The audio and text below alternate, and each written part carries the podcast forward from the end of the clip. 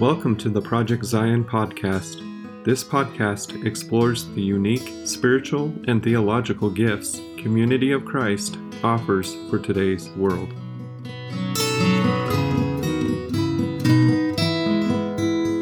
Hello and welcome to Project Zion podcast.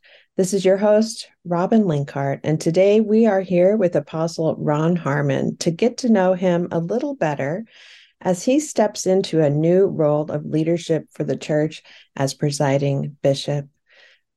That ordination will take place at World Conference 2023, and we are so glad to have Ron with us today to share a bit about his story and get to know him better. Hello, Ron. Welcome. Hi, Robin. Great to be with you and everybody listening today. We want to start out today with just a brief introduction of you to our listeners, just the basics of who you are and where you live and that kind of thing. Well, I live in Northeast Independence. Actually, I live about 12 minutes from the temple, and I have lived here for about 11 years, and we moved here when I had a change of field assignment to the Western Field back in 2011. So really spent most of my life outside of the Independence area. I've been blessed with a wonderful partner in life. Her name is Barb, and we've been married for 38 years. And Barb's focus in her career has been early childhood development. And matter of fact, she recently completed a master's degree in innovative early childhood development through University of Colorado Denver. And she has taken a sabbatical from the classroom to set up grandma school for two of our grandchildren, Addie and Oliver. So she's kind of living the dream right now of being able to spend a lot of time with them. We have three children, Katie and Daniel and Lindsay, and three grandchildren, so I've already mentioned two of those, but our grandchildren are Emma, Maddie, and Oliver, and we are just pinching ourselves every single day that they live in the Kansas City area. We don't know how long that will last, but we are soaking it up while we are all in close proximity with each other.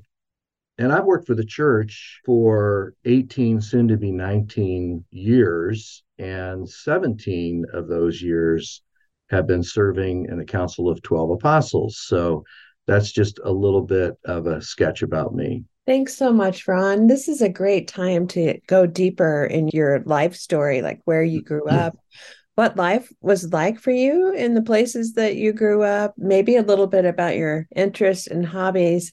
And for sure, we want to hear about where God was in your life, where faith and God in the midst of all of that in your growing up time. I grew up in the Cleveland area, and I didn't actually grow up in Cleveland. I'm always quick to point that out because back in the years I grew up in Cleveland, people used to refer to it as the mistake on the lake. That's Lake Erie. Back in those days, Cleveland wasn't as nice of a place to live as it is today. They've done a lot of work to clean up the lake, and just the whole area is actually a very nice area for families to live. I lived very close to Lake Erie and about 45 minutes west of Kirtland. And my younger sister, Julie, and we were so fortunate to grow up in a loving home with parents that were very engaged in the life of our small congregation, originally called the West Cleveland Congregation, and then later on called the Lakewood Congregation. And, you know, faith was just front and center at our family experience. And I really credit my parents to a large degree, but there were also other wonderful people in that small congregation that cultivated in me the desire and the quest to really want to know God.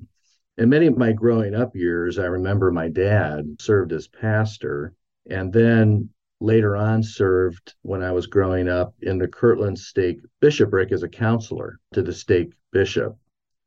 So this call's kind of interesting that I have in the life of the church. In lieu of that, I guess things just kind of come around full circle. My mom would have also most certainly served in formal leadership roles had they been available to her at that time in the life of the church. But she, of course, also provided significant ministry without priesthood, and they both modeled whole life discipleship so authentically in my life growing up. And that's what cultivated in me the desire to really want to understand or discover the source of what it was that drove them in terms of their level of engagement in the life of the church and just in their lives of service to other people. And I remember I used to go on errands with my father a lot when I was growing up, and my dad never met a stranger.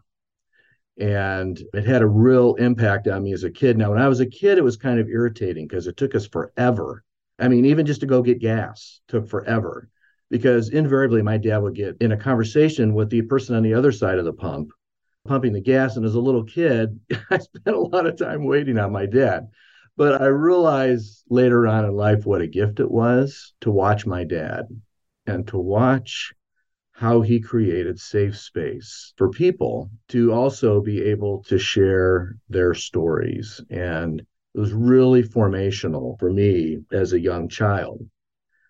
I remember I had my first significant experience with what I understood to be God when I was 10 at our church campgrounds in Western Pennsylvania. And that would be Temple Grove, for those who might recognize that campground. I had been living with a question that I am quite sure has been the prayer of many people over the centuries. And the question was, is God real? And I was really serious about that question as a 10-year-old. There was something going on inside of me, a stirring, because of what I was experiencing with my parents and in that small congregation, and the authentic love and support of that community opened up something inside of me that caused me to want to explore. You know, when I would hear people stand up at the end of the service and pray, "We thank thee, O God, for the presence of the Holy Spirit that we felt today." And I remember standing there as a child thinking, what are they talking about? What is this presence of the Holy Spirit? And so I went to a junior camp that year with that question on my mind, is God real? And I remember one night after a campfire, I stayed behind, sensing the need to be alone.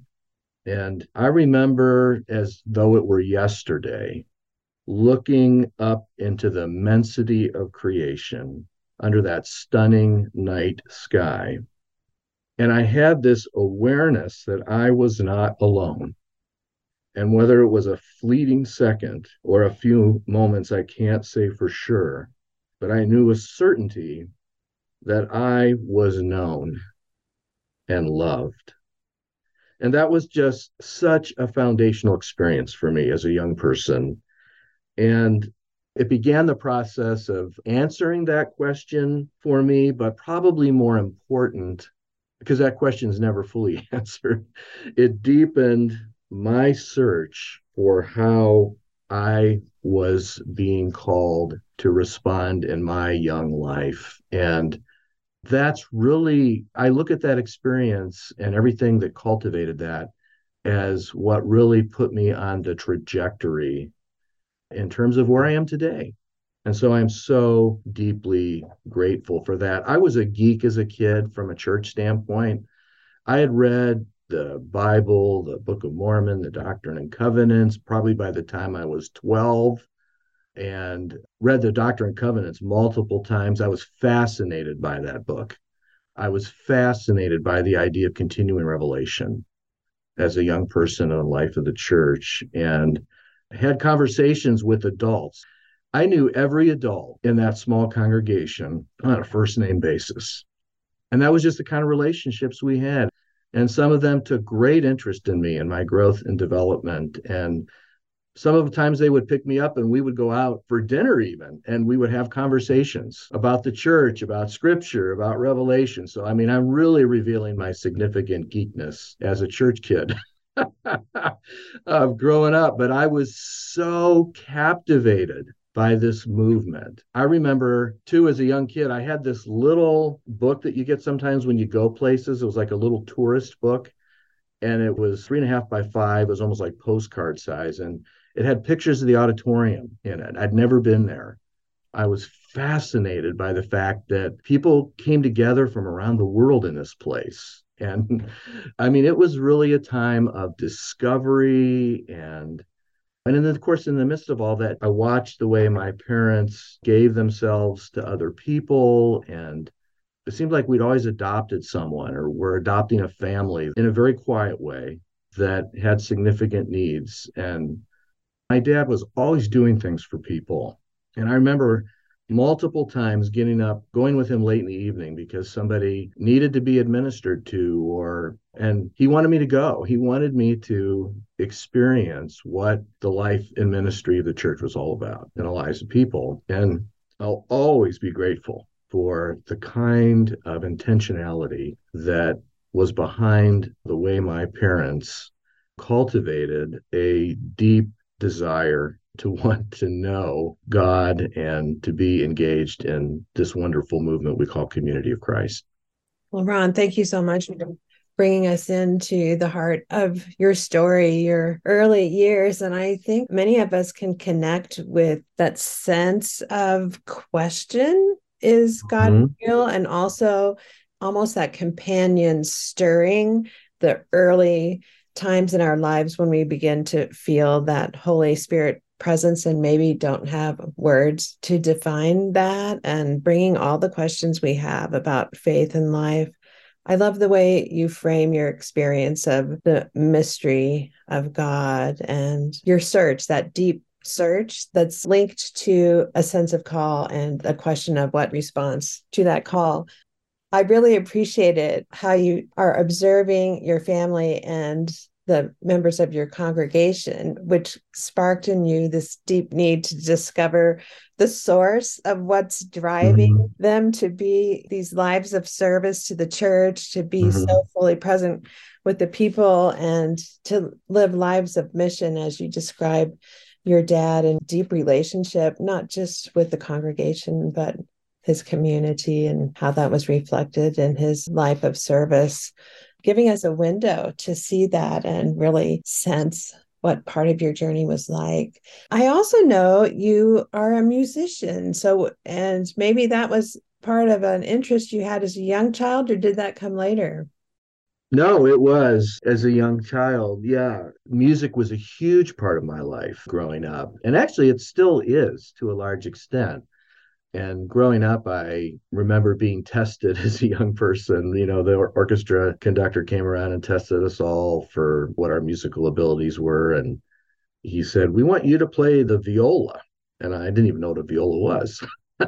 So he said, "We want you to play the viola because we always need violas." And he said, "No matter where you go, people will always need violas in string quartets or orchestras or whatever." And he's right. That's always been my experience. So I started playing the viola. One thing I remember about the viola is how self-conscious I was carrying that thing to school.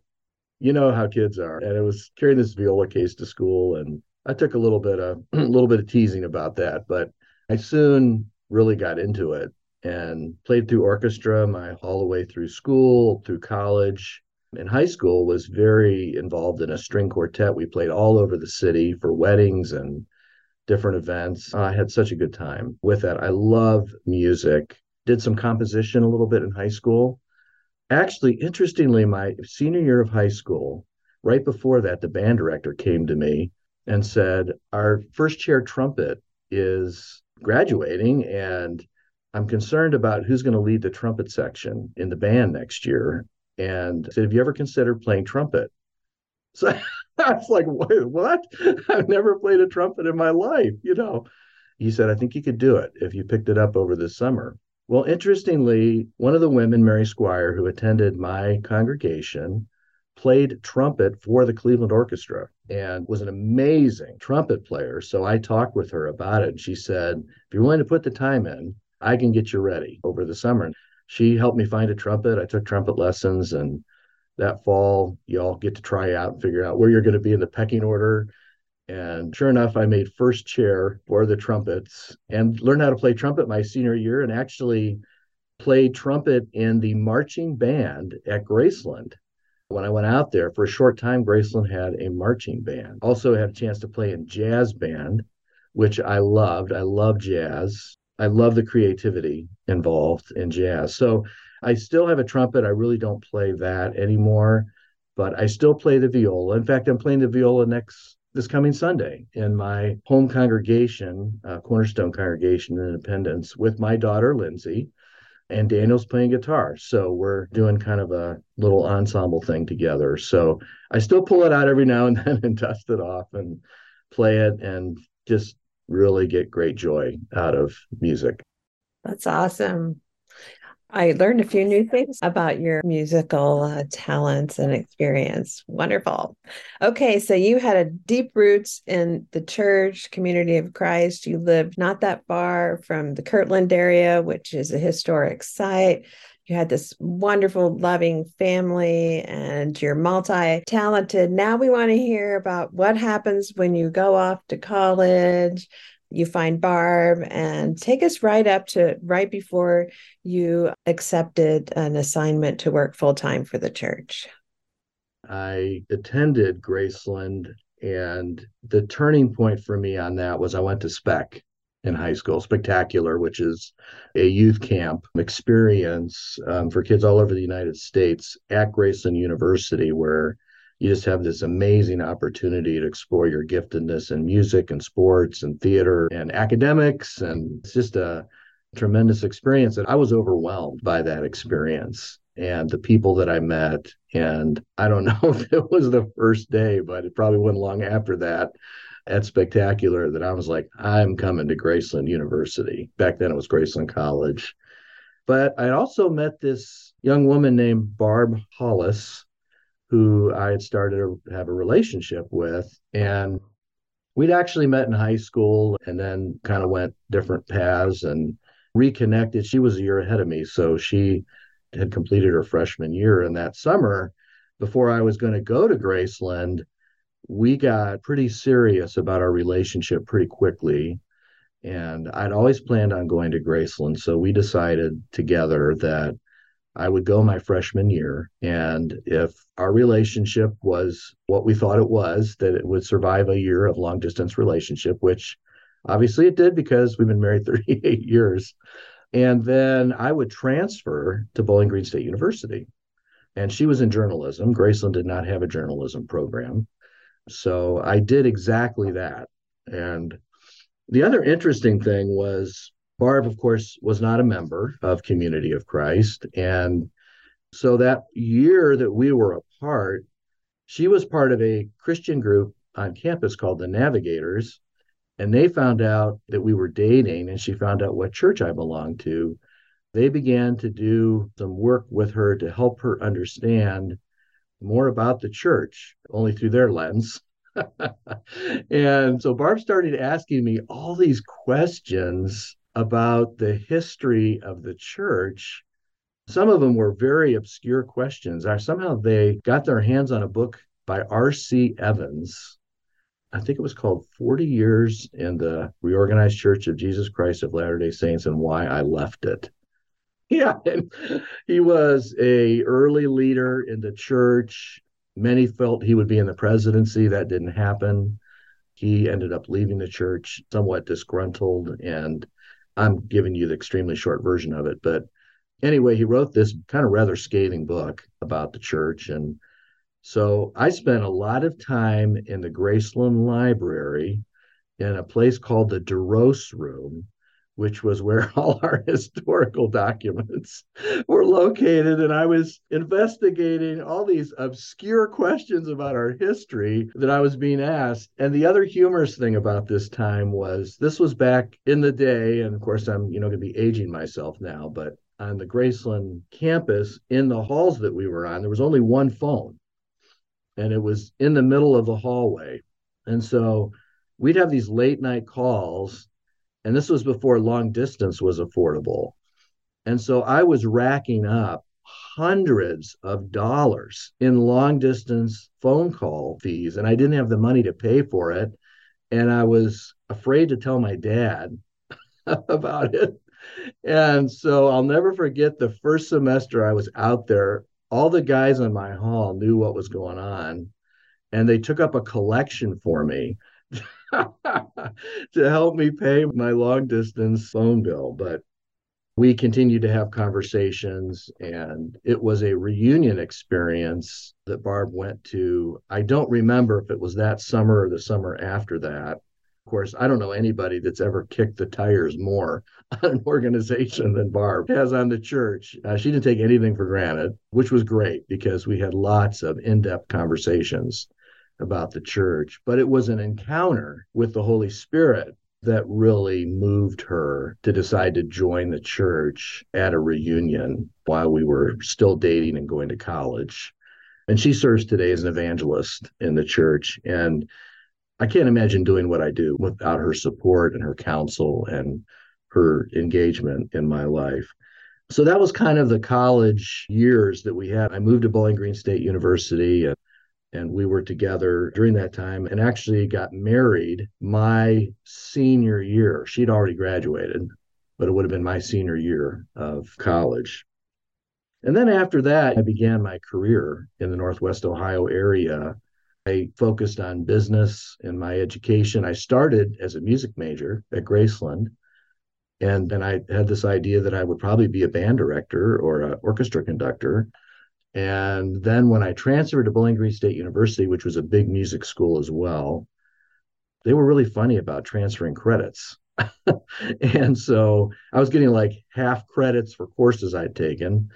And I had my practical father in my ear saying, "You really should go into business. You'll do better. You'll make more money and to support your family," and all those things that fathers say to their kids. And so I transferred my degree focus to business and graduated with an undergraduate degree in business and started my first job with a bank holding company in the Toledo area.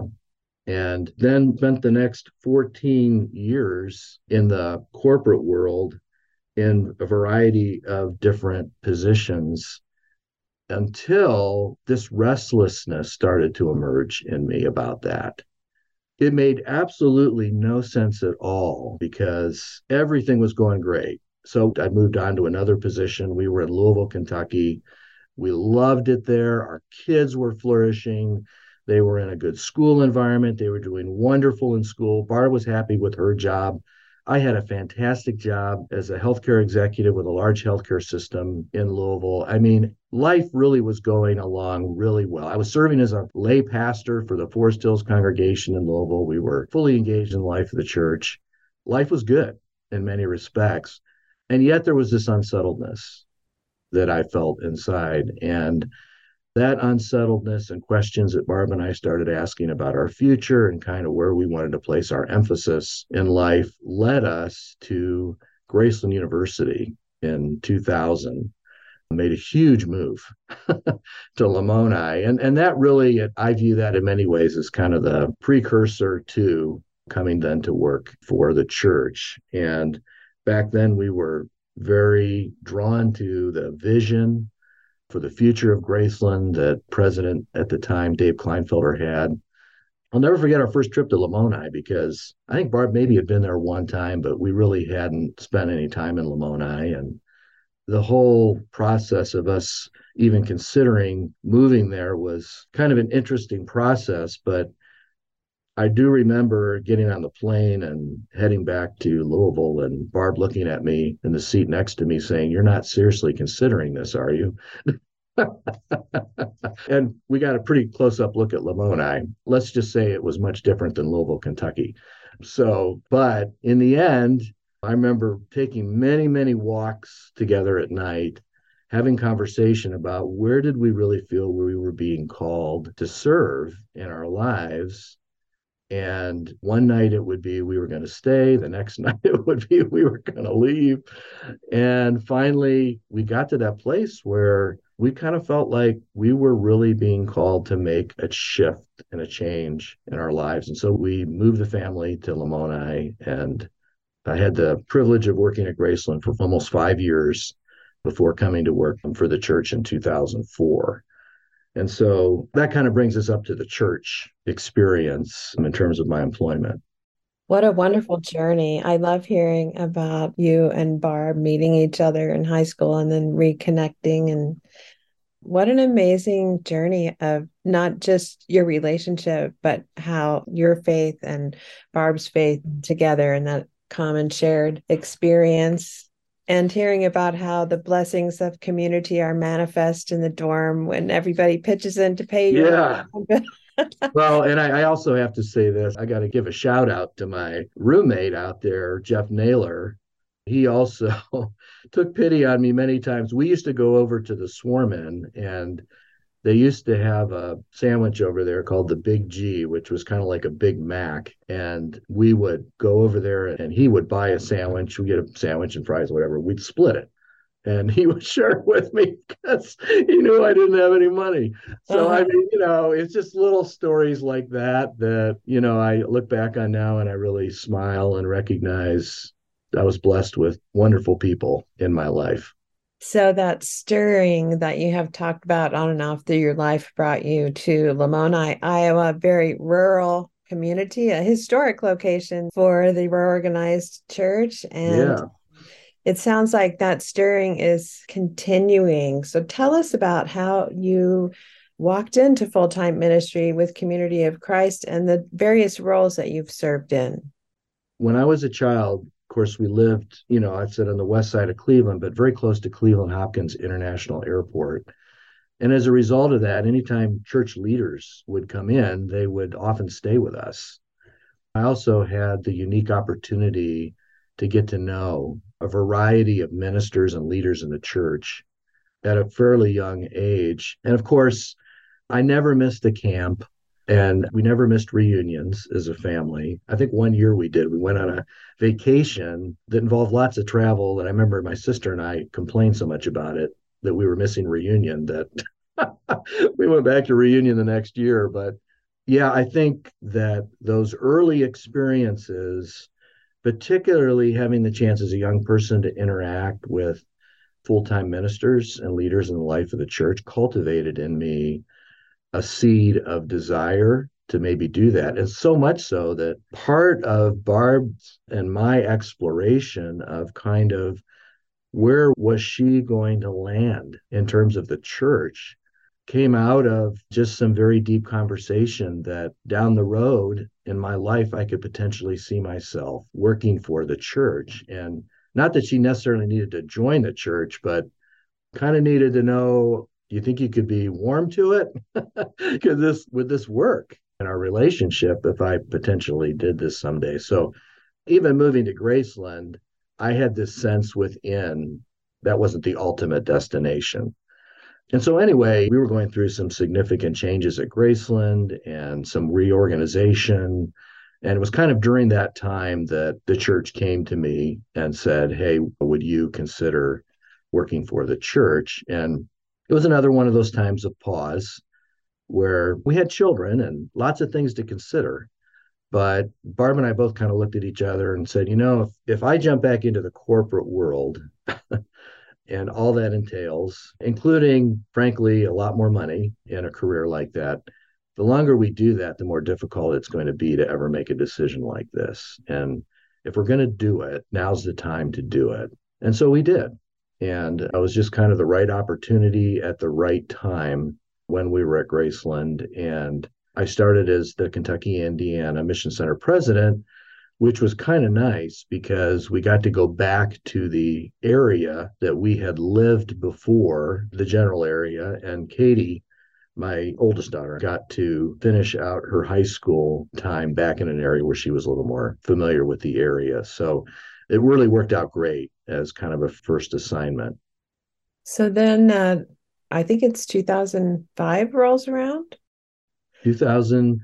Yeah, well, I remember very distinctly when I was being interviewed because there was an awareness of my corporate background and some of the roles that I'd served in. And, you know, there was just discussion that there was opportunities for career paths in the church. And I remember very distinctly saying to individuals that I was talking to at that time, that was not why I was coming to work for the church. I wanted to be a mission center president. I really didn't want anything beyond that because I really felt a call to work with congregations and to help congregations in thinking about how they could discern and live mission in a faithful way in the changing world we find ourselves in today. And that really was my passion. That was what I wanted to be about.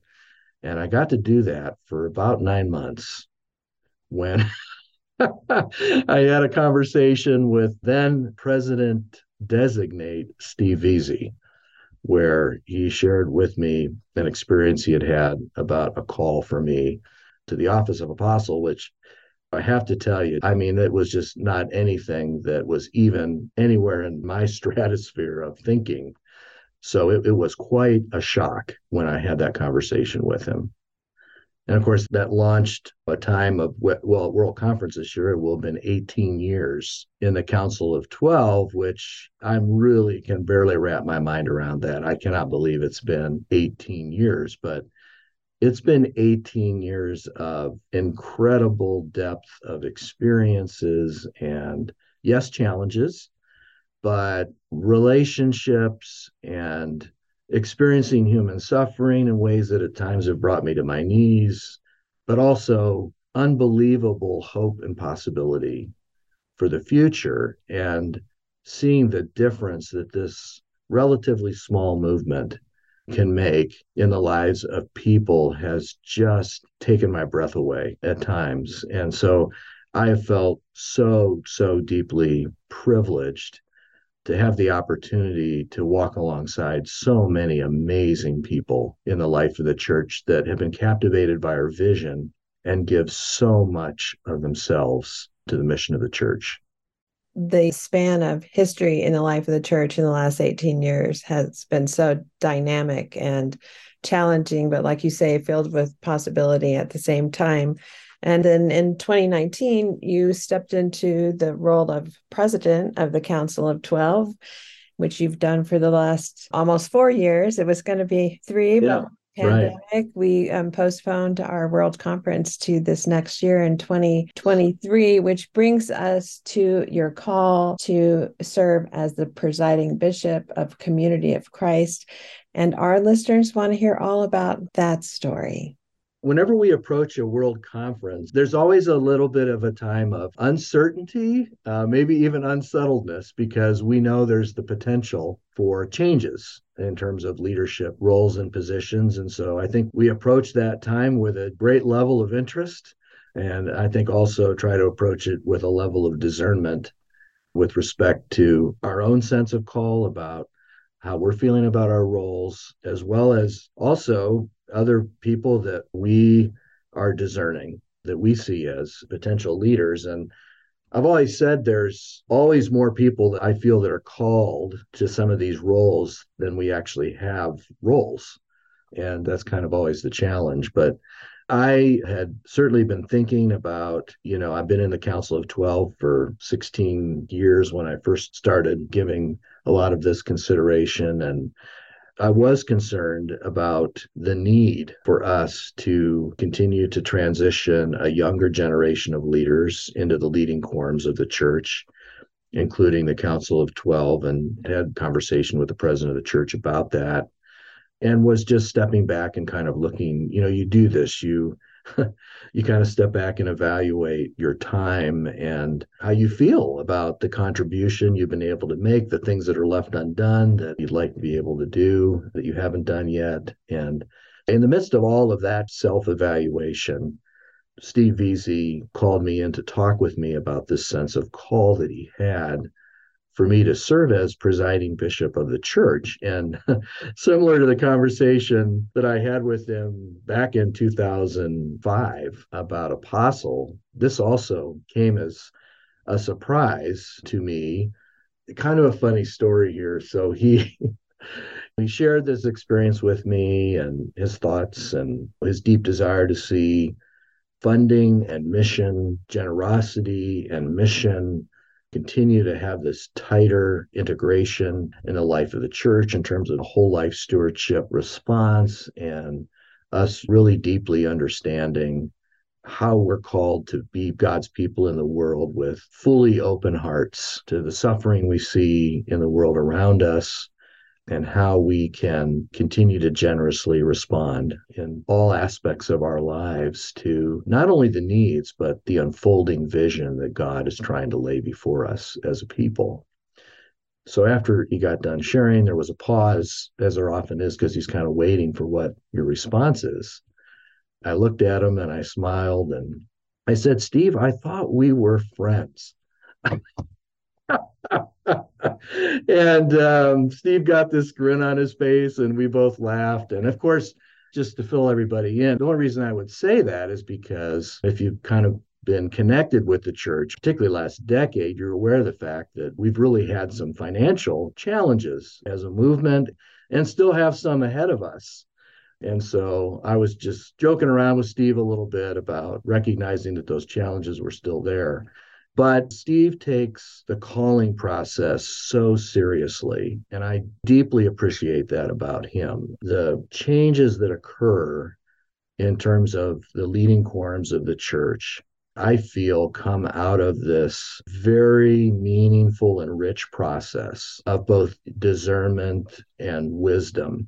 And so when Steve shared that with me, he encouraged me to take time with that. And I did do that and came back to him and shared with him of my continued deep sense of call to our mission. The way I've always kind of looked at these things is the First Presidency has a unique view of the church because of the issues and the things that they are called to address in their particular role.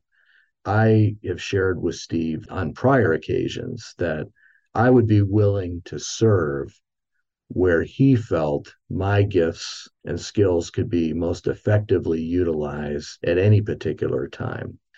Whether that was in a leading quorum or whether that was drawing on some of my prior experience in human resources and strategic planning or whatever that was that he was asking me to do, I did not realize that call was going to be to draw on some of my earlier corporate experience in financial services and operations. But as I gave that thought and I contemplated that, once again, that deep affirmation of both my love for the church, but also an affirmation of God's engagement in this work that we are all involved in together, led me to go back to him and give him my affirmative response to serve in this way. And so I am looking to that role and some of the challenges that we face with certainly one foot planted in reality and another foot planted in deep hope for where I believe God is calling us to go as a people. I love the image of one foot in reality and one firmly planted in deep hope. So, Ron, how has this new chapter in your ongoing adventure, at times a wild adventure with God, change things for you? Well, some of this comes with age and some of it comes with just being able to serve in a variety of different roles and sometimes being engaged in, yes, what has been at times a wild ride. But I feel like I know so much less than I did 30 years ago. And I actually think that has served me very well, because as I look at this role, as I look at the future, and not just my role as presiding bishop, but my role as a disciple of Jesus Christ, what we call God is just so much more expansive than the words that we use to try to describe it. It is so much more beautiful. It is so much deeper. It is so much wider. There is so much going on that we don't often see. And I am more drawn and captivated to the mystery of the divine at this point in my life than perhaps I've ever been. I probably have more questions than I've ever had about all of that. And I am more comfortable than I've ever been living with those questions and recognizing that is the journey. That is the full, abundant journey that we are called to journey with the questions as a prophetic people, oftentimes not having the answer, oftentimes just having enough light shed on just that next faithful step that we are called to engage in, and trusting that the rest will unfold as we faithfully and generously respond. So I think all of this, and particularly this call at this time in my life, has really just once again reminded me of what a amazing, wonderful, expansive journey that we're called on individually and collectively as a people. I want to go back and reconnect with that image of one foot planted in deep hope. What are your hopes for the future, Ron? And how do you see God moving in the world in ways that connect with God's invitation to boldly follow into the heart of God's vision for all creation? And certainly you have touched on some of those aspects, but tell us a little bit more about that. Well, I do. I have a deep and abiding hope for our future. And for me, it's not a hope that's grounded in just a passing optimism, but it's deeply rooted in my experience with so many across the church who respond daily to the call to serve and make a difference in the lives of other people. And they continue to serve in their uncertainty at times because they have encountered something beyond themselves that defies descriptions, but nonetheless has been deeply felt as this persistent presence of encouragement and hope and vision for what could be in our world.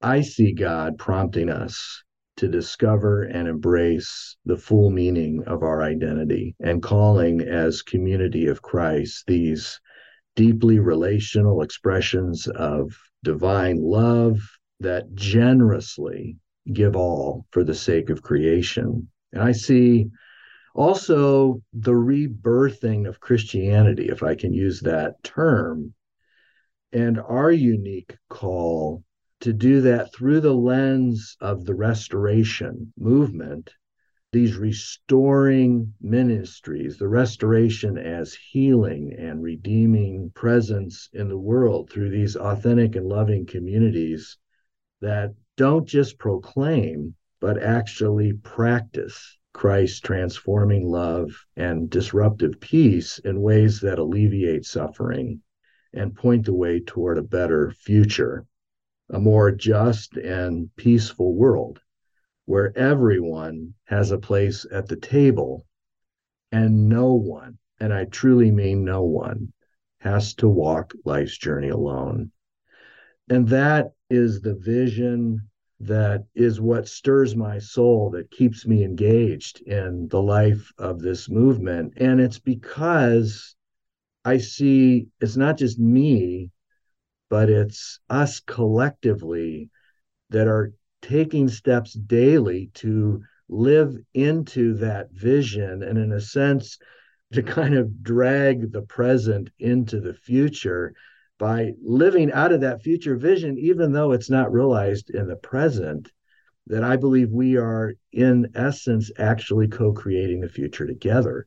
And that is where my hope is. That's what gives me hope, because I actually see it happening, one relationship at a time, one conversation at a time, one response to human need at a time. And I believe that's how we will step into the future together with God and with one another. That's a beautiful vision, Ron. And thank you for the articulation that you give to that sense of hope that you feel, and I know many of us feel with you. Ron, is there anything that you would like to share with us today that I haven't asked you about? The only thing I want to just share connected with what I just shared here is the only thing that I find often that's missing in this amazing mission and vision that we've been entrusted with, these amazing small communities that gather all over the globe, this authenticity and loving community that can be so transformative. Oftentimes, the only thing I find missing in all of that is invitation. So you asked me about invitation, and I just want to come back to that because I believe so deeply that there are people seeking for both meaning and connection to something beyond themselves, which in many ways, probably they can't even find the words to describe in this moment. But it is what we have come to accept as just part of our life experience. But so many still have this deep longing to have that kind of connection in their lives. And even though we are dealing with all of these trends in Christianity and in society that are changing practices and perspectives on organized religion and how people connect, how people make meaning in their lives, I still think at the heart of it all is this wonderful thing that happens when I think enough about another person that I would invite them into a conversation, that I would invite them into a relationship, that I would invite them to say, there's something here in my life that has been really transformative, and I want to share it with you. That's never going to go away. And so in the midst of all of our challenges and thinking about the future and envisioning the future, let's not forget about the power of invitation in the lives of people where they can encounter the transforming power and presence of Christ in their lives. Thank you, Ron. Your words remind me of the scripture that I paraphrase as always, be ready to give an account of the hope that is in you and invite people to taste that. Well, Ron, thank you so much for being with us today.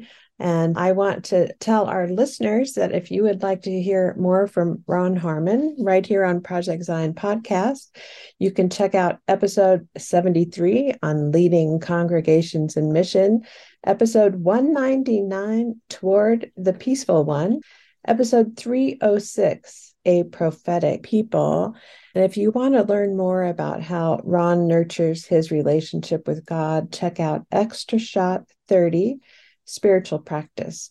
And always, you can go to Sea of Christ YouTube channel and type Ron Harmon in the search bar to take a peek at some of the things that are archived there that will connect you with Ron's story, his message of hope, and what he wants to share with the world about how he has experienced God in his life in transforming ways. As always, a very special thanks to you, our listeners, for spending a portion of your day with us. This is your host, Robin Linkhart, and you are listening to Project Zion Podcast. Go out and make the world a better place. Take care. Bye-bye.